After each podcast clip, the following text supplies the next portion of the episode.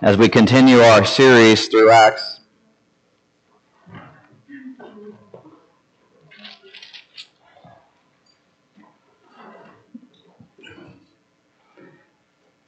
I'm going to start us out with, with a question. Do you feel guilty? Do you feel shame?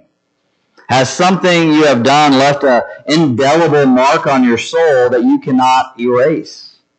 Has something been done to you that you cannot seem to shake or get free of? What do you do when your conscience pricks you? Do you try to get rid of your guilt or shame by punishing yourself? Or do you maybe try something that will entertain or please you? Maybe distract you from your conscience. Maybe you try to self-medicate with legal or illegal drugs, or even alcohol, sometimes even caffeine. Possibly you act like the Pharisees and become overly self-righteous and judgmental. How do you assuage the guilt and the shame that you are feeling? I think we've all had moments of shame or guilt that we've experienced. Either something done to us or something we've done that leads us to having this terrible feeling on the inside. As Peter is preaching to people just like you and just like me, they are cut to the heart in many ways, we are like the Jews who put our Savior to death. Instead of wholehearted pursuit of Jesus, in our guilt and our shame, we do one of those four activities. We self-punish, we self-please, we self-prescribe, or we self-Pharisee. The solution in this text is much more effective than any of those options. Listen and hear the solution. Last week in Peter's sermon, he was making the case that the people of Israel need, uh, they've already put the Lord to death. They put the Messiah, the King, this Jesus, they put him to death. And the one that they are to cry out for salvation, as Scripture taught, they killed him. What we find out this week is that this preaching of Peter's cut deep into the heart of the listeners. It caused them to be in great distress. And they asked this question, what must I do to be saved? The response that we should all have to the preaching of the word is the same. We need to ask the question, what must I do to be saved?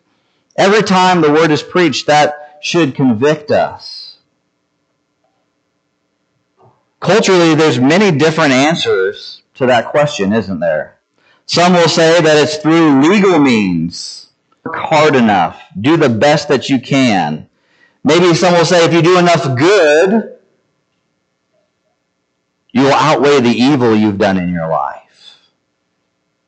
Some will say it's not your fault. You're born this way. Just go with it. Others will say it doesn't really matter we all have the same universal salvation. Everybody will be saved. However, none of these are sufficient. None of these options will save you. Let's read our text. Acts chapter 2, starting in verse 37, we're going to go through verse 41. 37 says, When they heard this, they were pierced to the heart and said to Peter and the rest of the apostles, Brothers, what should we do? Peter replied, Repent and be baptized, each of you, in the name of Jesus Christ for the forgiveness of your sins, and you will receive the gift of the Holy Spirit. For the promise is for you and for your children and for all who are far off, as many as the Lord our God will call. With many other words, he testified and strongly urged them, saying, Be saved from this corrupt generation. So those who accepted his message were baptized, and that day about 3,000 people were added to them. What a, an amazing sermon. Let's pray. Father, as we approach this text, we are reminded of the power of the Word through the conviction of the Holy Spirit. Father, may our hearts be torn in two by your Word. Father, we know that the Word of God is living and effective, stronger than any double edged sword, cutting to the division of the spirit and the soul, to the bone and the marrow. Father, you reveal, you lay open our hearts before you. Father, as we approach this text, may we find your solution to our suffering consciences. May we find the solution to the guilt and the shame that we experience on a daily basis for not only the, the things we've done that cause guilt, but also the shame that we experience because of things done to us. Father, as we approach this text, may we see Christ high and lifted up, like the bronze serpent, saving us from the poison of the poisonous snake. Father, may we cling to your cross this morning. May your word go forth in power and in truth. May we be people of the book as we study it. Father, give us wisdom as we open your text. Give us ears to hear and eyes to see the wonderful things of God.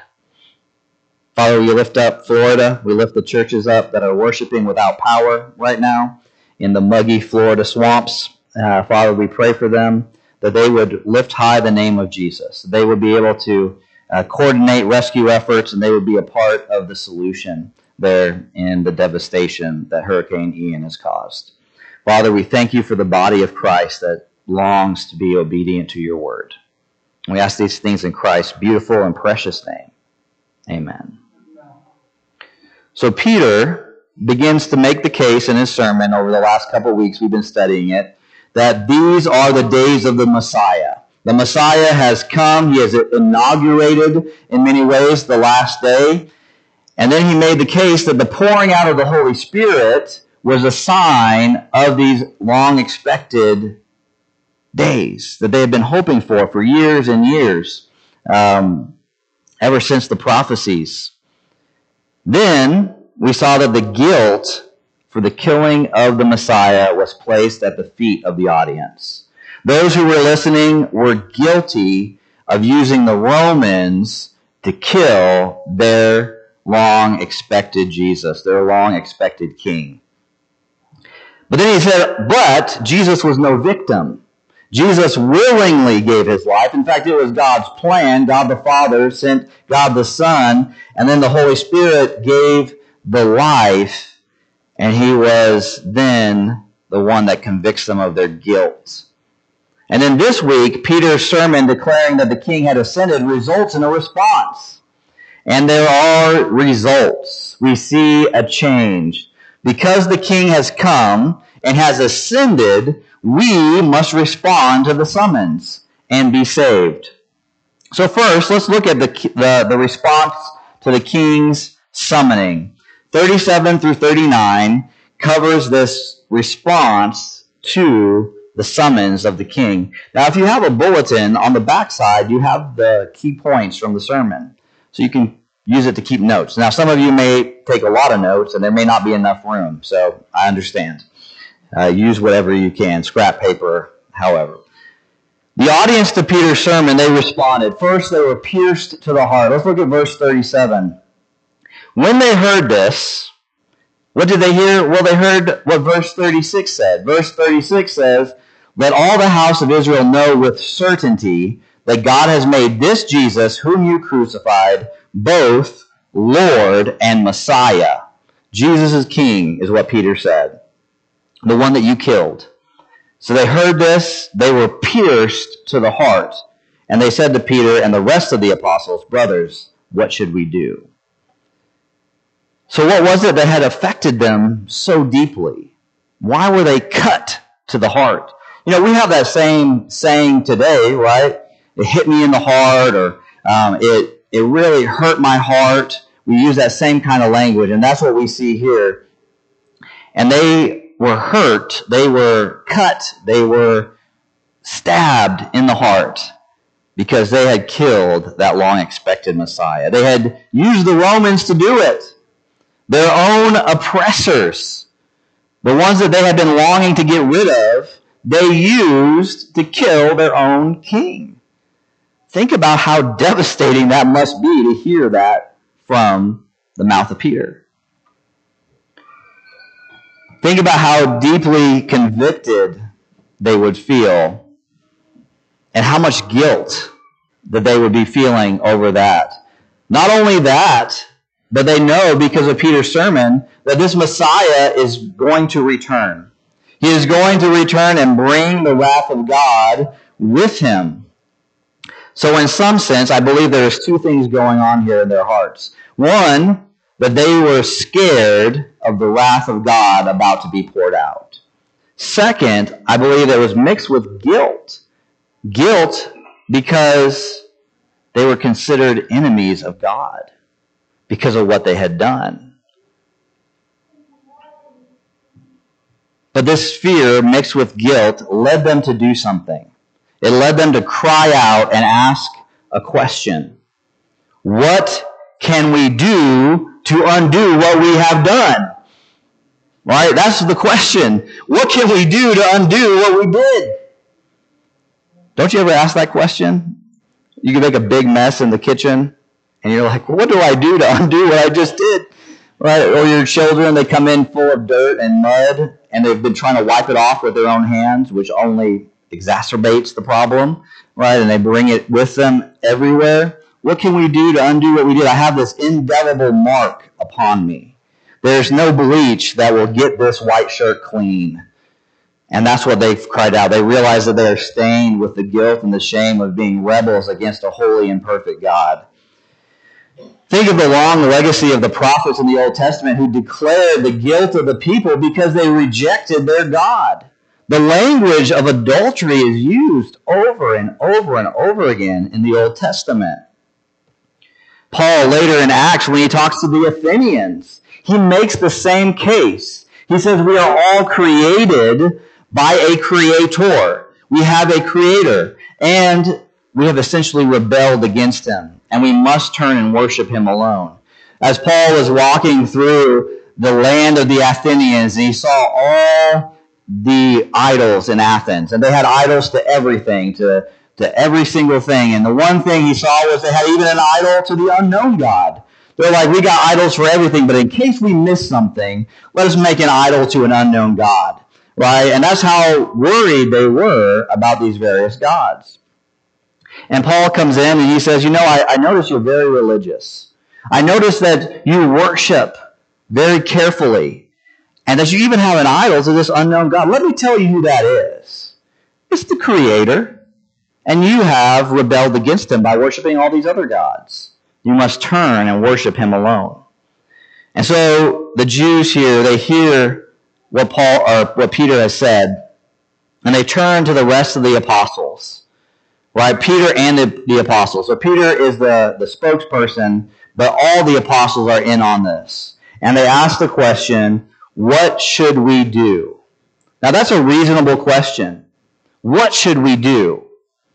Think about this for a minute. When you sin, do you ask yourself this question? What should I do? What should I do about this feeling of sin or shame and guilt that I feel?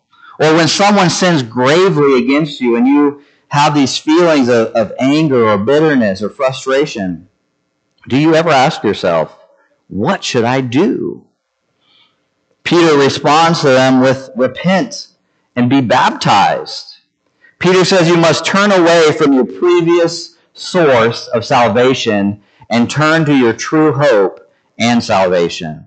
Now the logic is very tight here, and I'm going to get a little nerdy with you. I'm going to get a little in depth, so you may want your pencil and pen ready to take this down because we have to think through this. We don't want to miss it. So Peter gives us these commands. Let's look at verse 38. Peter replied, Repent and be baptized, each of you, in the name of Jesus Christ, for the forgiveness of your sins, and you will receive the gift of the Holy Spirit. For the promise is for you and your children, and for all who are far off, as many as the Lord our God will call. And we really need to unpack this, because I think it's been a text that has been greatly abused in church history. So first, we have the command to repent and be baptized. Second, it is addressed to each one individually in the name of Jesus Christ for the forgiveness of their individual sins. Third, the Holy Spirit elements, they point to a greater truth that it does not only affect them as an individual, but also their families.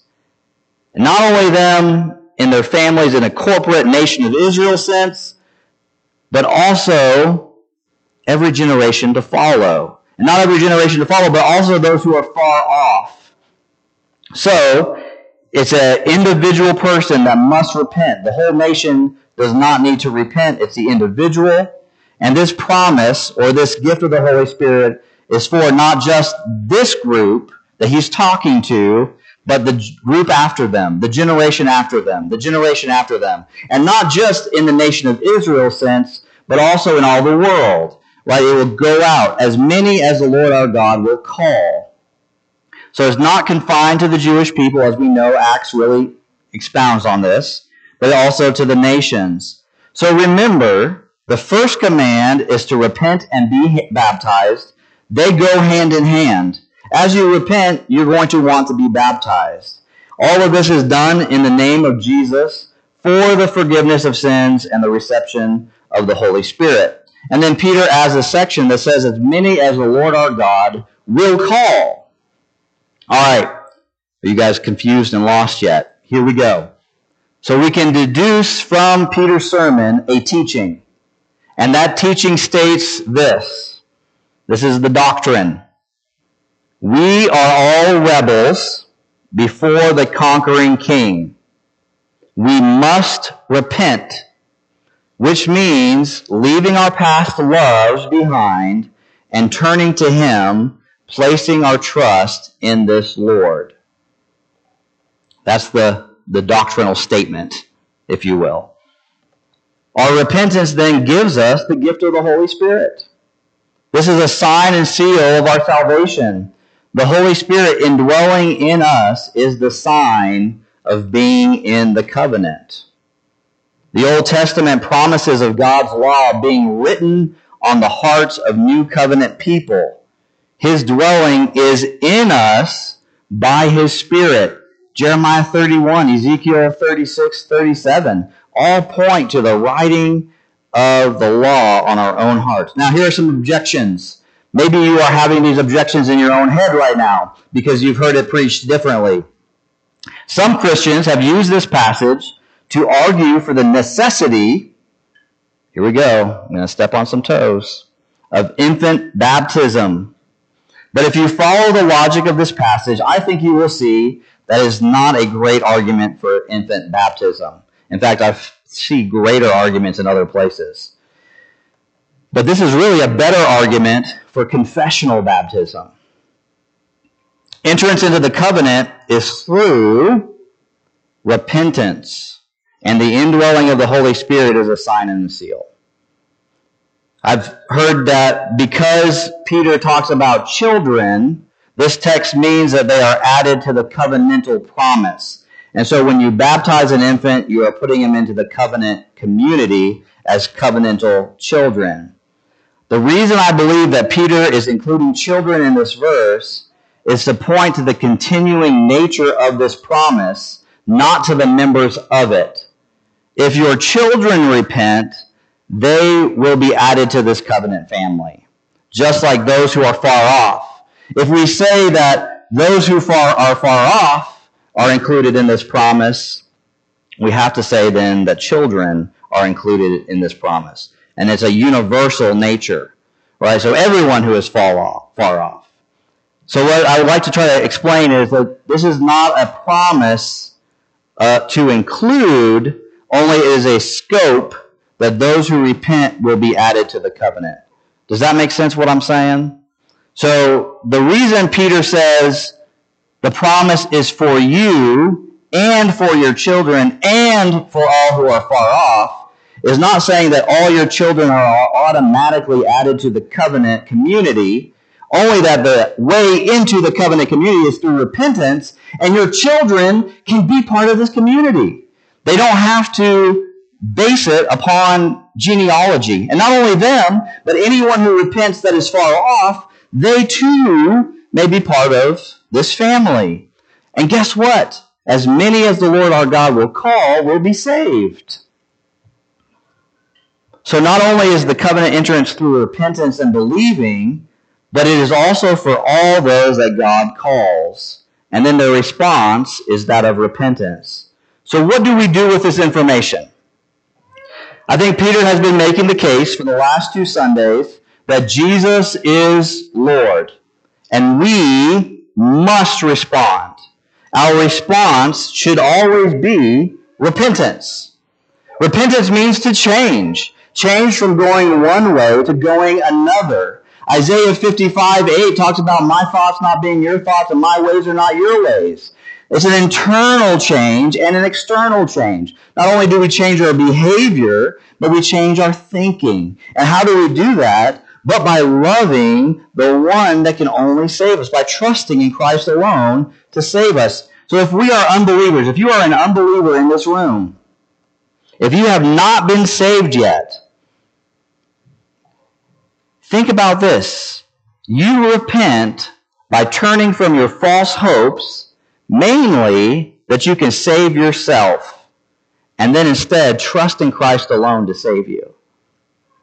As believers who have already been saved, we sometimes feel convicted when we sin, don't we? When I say sometimes, I mean like all the time. We should be feeling convicted when we sin, right? God gave us a conscience, and that with the Holy Spirit convicts us of our sin. And we too have a solution.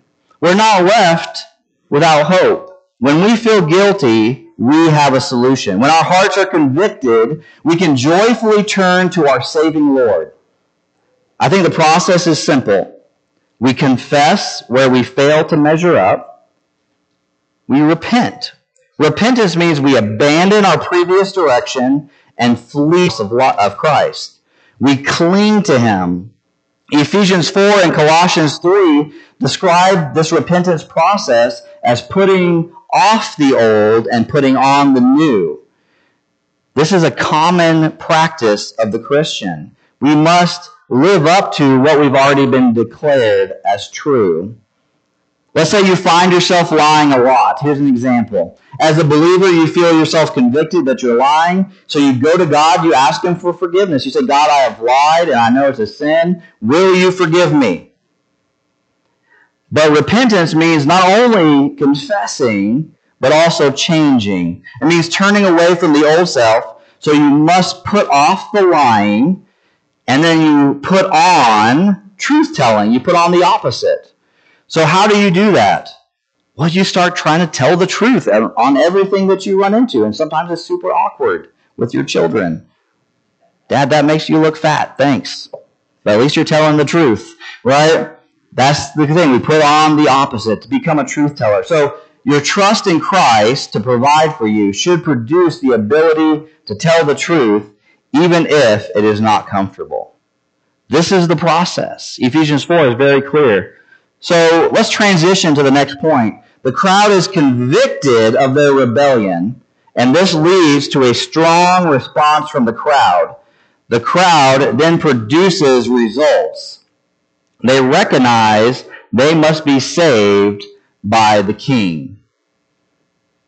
And we must be saved by the king. We must throw ourselves at the feet of the king and beg for mercy for our wicked rebellion. No one here worships God as he should be worshiped. I guarantee you, no one here glorifies God to the equal level that his glory demands. No one here treasures Christ as fully as he should be treasured. If we did, we would be without sin. If we treasured Christ as much as we should, none of us would sin because he is more valuable, more attractive than any sin could possibly offer. Right? So I'm going to go on my, my, uh, my pet peeve about advertisements. Advertisements don't just present to you a product. They want to make you dissatisfied with everything else and present you the product, right? You don't need OxiClean. You need OxiClean 2.0. OxiClean 1 only cleans your clothes a little bit, but 2.0 will make them sparkle, right? They have all the sparkles in the movies, right? And, and we have this iPhone situation, right? You need the one with the, the seven cameras that look like an arachnid, right? You don't need the one that only has six. I don't even know what you, I don't understand. Anyways, you don't need one with 250 gigabytes of memory. You need one with 260 gigabytes, right? Because you got all this stuff you got to keep on there, all those pictures, right? And we have this dissatisfaction with what we already have. And that's what sin does. It tries to produce in you a quick fix. If only you got drunk, you wouldn't feel so socially awkward. Quick fix. The more you do it, the more ingrained it becomes. Right? Why are lies so attractive? Because it gets you out of trouble initially. But then what happens? It builds. Right? And so if we treasured our Christ more than we treasured anything else, we would be sinless. So a side note is that trusting or treasuring Christ fully is the antidote to sin. If I said, you know what, the Lord will provide for me in my desires, I don't have to sin to get what I want. I'm going to trust in the Lord to provide. This changes everything. This changes how we do everything. So we must be saved by the King. We can't be saved by drugs or alcohol or Netflix shows or the new iPhone or buying more groceries or anything like that. And Peter exhorted them with many words. And so this is an interesting note here in, in verse 40. With many other words, he testified and strongly urged them. Luke says, hey, this isn't the whole sermon. We don't have room on this papyri to cover everything that Peter said, but let me tell you the gist of it. You already covered it, but here we go. He said, with many other words, he strongly urged them, saying, Be saved from this crooked, twisted, corrupt generation. Peter quotes Deuteronomy 32:5. Deuteronomy 32:5 says, His people have acted corruptly toward him. This is their defect. They are not his children, but a devious and crooked generation. Evil comes both from the heart, but also from the outside.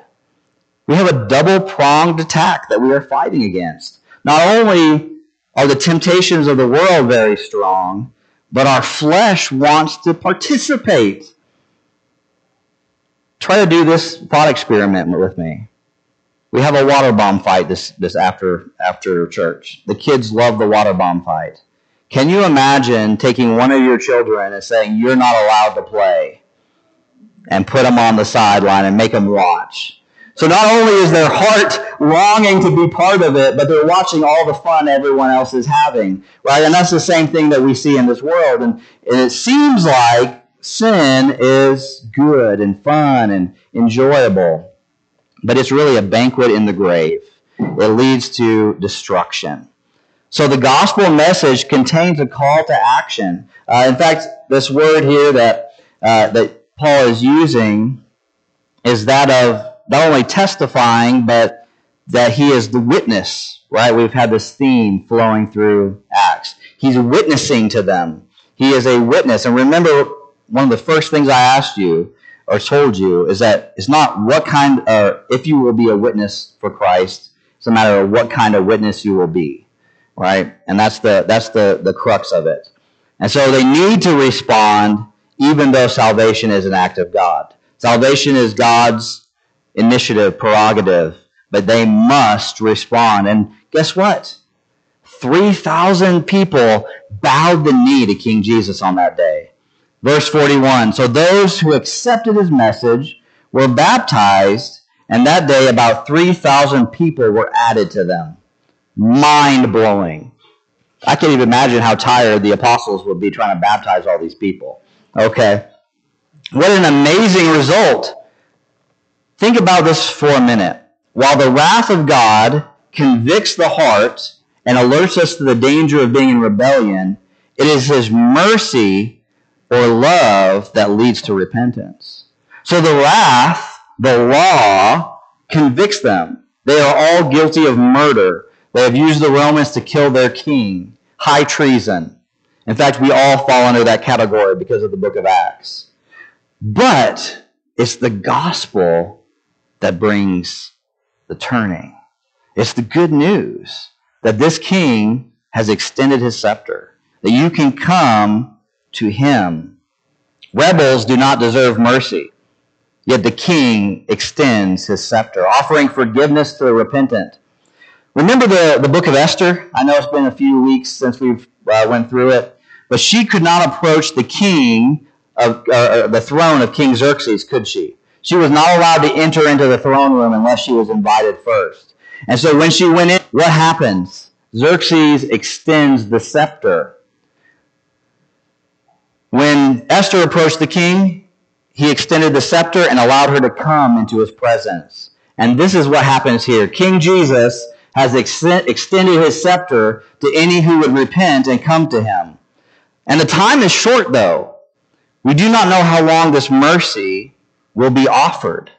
And so we must turn to him now. We must turn to him today. We must not wait to accept his offer. And in the book of Acts, we see four explicit hospitable receptions to the word by Luke. Luke marks them out here in Jerusalem, Samaria, then the Gentiles in Judea in chapter 11, and then the Jews and the Gentiles in Berea in chapter 17. So if, if Pentecost is an allusion to the Sinai tradition, the giving of the law, I think I barely covered it a few weeks ago. If Pentecost is an allusion to the Sinai tradition, then the 3,000 that die in Exodus 32, 28 are remade here as the 3,000 who respond to Peter's message. What an interesting connection that Peter makes and, and Luke uh, copies down. King Jesus extends mercy to you and to me today. If you have not surrendered to the King yet, if you are in rebellion, I'm begging you, stop rebelling. Stop rebelling and come to Him now, today. Treasure Him. Maybe you're living in rebellion to this King. Maybe you like other things more than obeying the commands of King Jesus because you think you can have it all. Maybe you're treasuring something else more than the true Savior. Now is the time to get rid of it and turn to Him. Make a clean cut. The message of the kingdom and its king has been inaugurated already, and it will continue as it Acts continues. God is faithful to his people, and we only need to look to King Jesus and receive the Holy Spirit. And this is done through repentance and faith, turning away from our rebellion and turning to the King, surrendering and being baptized as a sign of our allegiance. So, the questions that I want to leave you with today, I want to leave you with questions. First, number one is how will you personally, individually respond to this message? How will you personally, individually respond to this message? Will you repent and believe today? Will you hold fast to Christ? Will you treasure Him and wait for His timing? You may be living in the wilderness generation right now. You may be waiting for that time when He will preserve you or bring you out. Will you treasure Him during that time? And finally, this is the, this is the hard one. Will you reject King Jesus? Will you reject the ascended King? I want to ask you that question. Let's close in prayer. Father, as we approach your throne, we know that we can come with boldness as we hold fast to our confession of faith. Father, what a, a merciful Son we serve. Lord, as we approach our time of response and we approach uh, a time of, of leaving this congregational meeting, Father, I pray that you would guide us. Lord, I pray that you would convict every heart in this room with sin that they must forsake, sin that they must get rid of, and that they would turn and trust in the living God to provide them the salvation that they so desperately long, uh, long for. Lord, help me in my heart to, to rest in my King, to rest under his authority, not seeking out my own wills and my own wants. Lord, help me to pray, thy will be done, thy kingdom come. Lord, help me to not pray, my will be done, my kingdom come. Because, Father, we know that my kingdom is dirt and ashes, but your kingdom is an everlasting kingdom.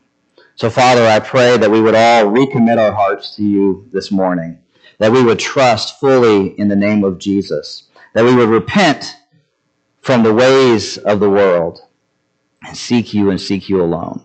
Father, if there is anyone in here who has been meddling on both sides of the aisle, that they would turn from the things of this world and turn directly to you. Lord, help us to treasure you as we should treasure you. Help us to treasure the ascended King as he is to be treasured. Father, we ask these things. We can only do this through the power of your Spirit. Seal us and guide us. And we ask these things in the beautiful name of Christ. Amen.